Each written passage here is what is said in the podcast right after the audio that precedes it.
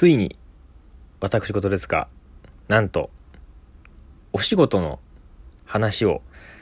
いただきました。で、まあ今回はね、その件について話していきたいなと思うんですけども、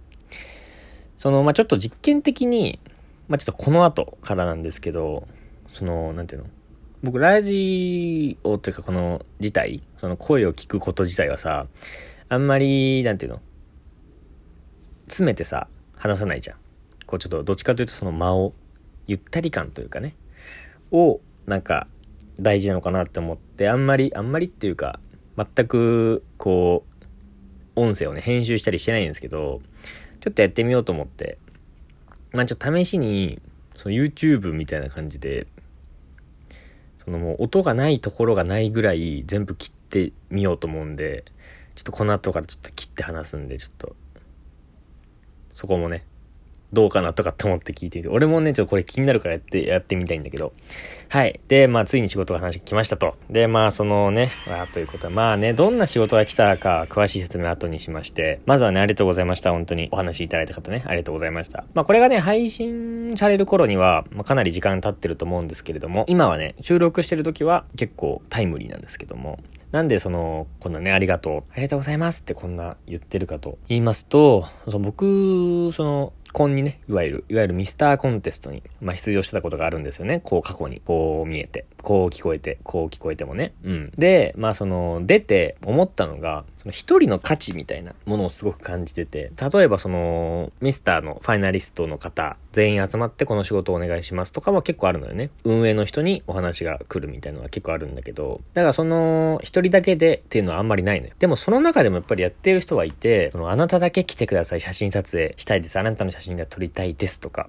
あなたにこの商品の説明紹介してほしいですとか、インスタグラムとかかで紹介してくださいとかって言われてる人もいて、でまあ、そういう人たちは結構ね、自分から仕事をくださいとか、やりますとかって言ってるんだけど、僕はあんまり言ってなくて、仕事くださいとかって言ってなかったんですけど、まあだからこそなんていうの？俺はそんな一人だけの価値みたいなのがあるのかなとかって疑問疑問にね思ってたんですけど。でもその矢先に仕事のこのお話オファーみたいなのいただいてすごく嬉しかったんです、まあ、だからねこんな嬉しがってるんですけども。はい。でそのお仕事の内容っていうのが一言で言うとライブ配信者にならないかっていうねお話だったんです。まあいわゆるライバープロライバーですかね。ライバーにならないかと。でそれがそのツイッターのツイッターのその DM、ダイレクトメッセージで来てて、まあどうですかみたいな文面が来てて、興味があったら返、信というかしてください。それに対して、こう、お話しするので、みたいな言われてて。で、うわ、嬉しいと思って、興味ありますみたいに返信して。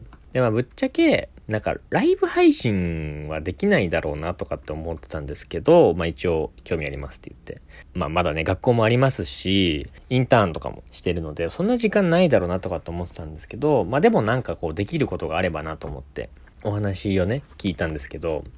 それで、その、電話で詳しく説明しますって言われて、で、連絡先教えて、その長期インターン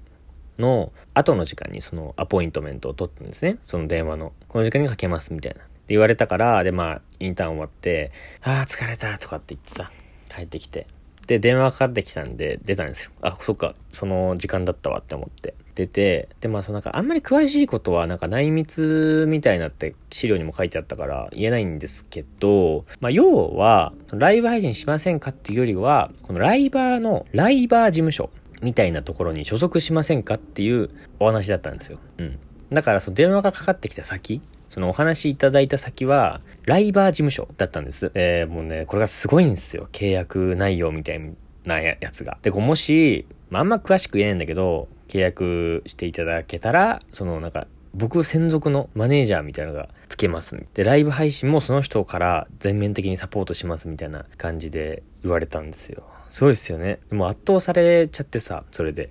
うわ、いいなとかって思ったんですけど、まあ、唯一、その契約条件というか、まあ、ノルマみたいなものがあって、まあ、1ヶ月に50時間はそのライブ配信をしてくださいっていう風に言われて、1ヶ月に50時間っていう説明を、まあ一応1日に2時間ぐらいっていう風にされたんだけど、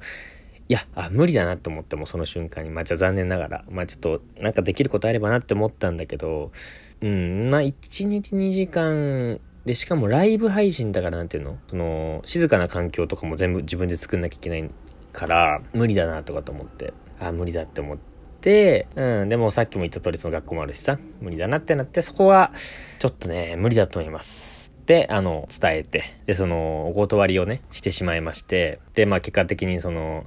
こう、ライバーにね、なれなかったんですけど、僕は。ライバーになりたかったわけじゃないんですけど、まあライバーにね、ちょっと興味惹かれてたライバーになれなくて。でもなんというかね、やっぱりその個人の仕事みたいのにはすごく興味があったんで、うん、なんか残念だったんですよ。で、まあその断った日さ、寝る前も、ああ、ライバー、まあ、ちょっとそこまで言ったらもうなんかライバーになりたかったなとか思って、なりたかった、なりたかったなっていうよりかはなんだろうな、あライバーになれなかったなって感じて、だから その、俺はライバーにすらなれないんだって、愕然として、そのお話せっかくいただけたのに、俺はライバーにすらなれないんだ、答えられないんだってなって、で、まあ、そう、ね、寝ようとしたんだけど、ライバーって要はそのライブ、ライブの人。まあ、ライブってリブ、まあ生きてるみたいな。つまり生きてる人みたいな。っていう意味なんだなってこう、寝ながらこうぼんやり気づいてさ。でもそんなことぼやーって思いながら寝ようとしてて、それが頭の中でさ、ぐるぐるぐるぐる回って、はあ、ライバーにすらなれない俺は何なんだよって思ってさ。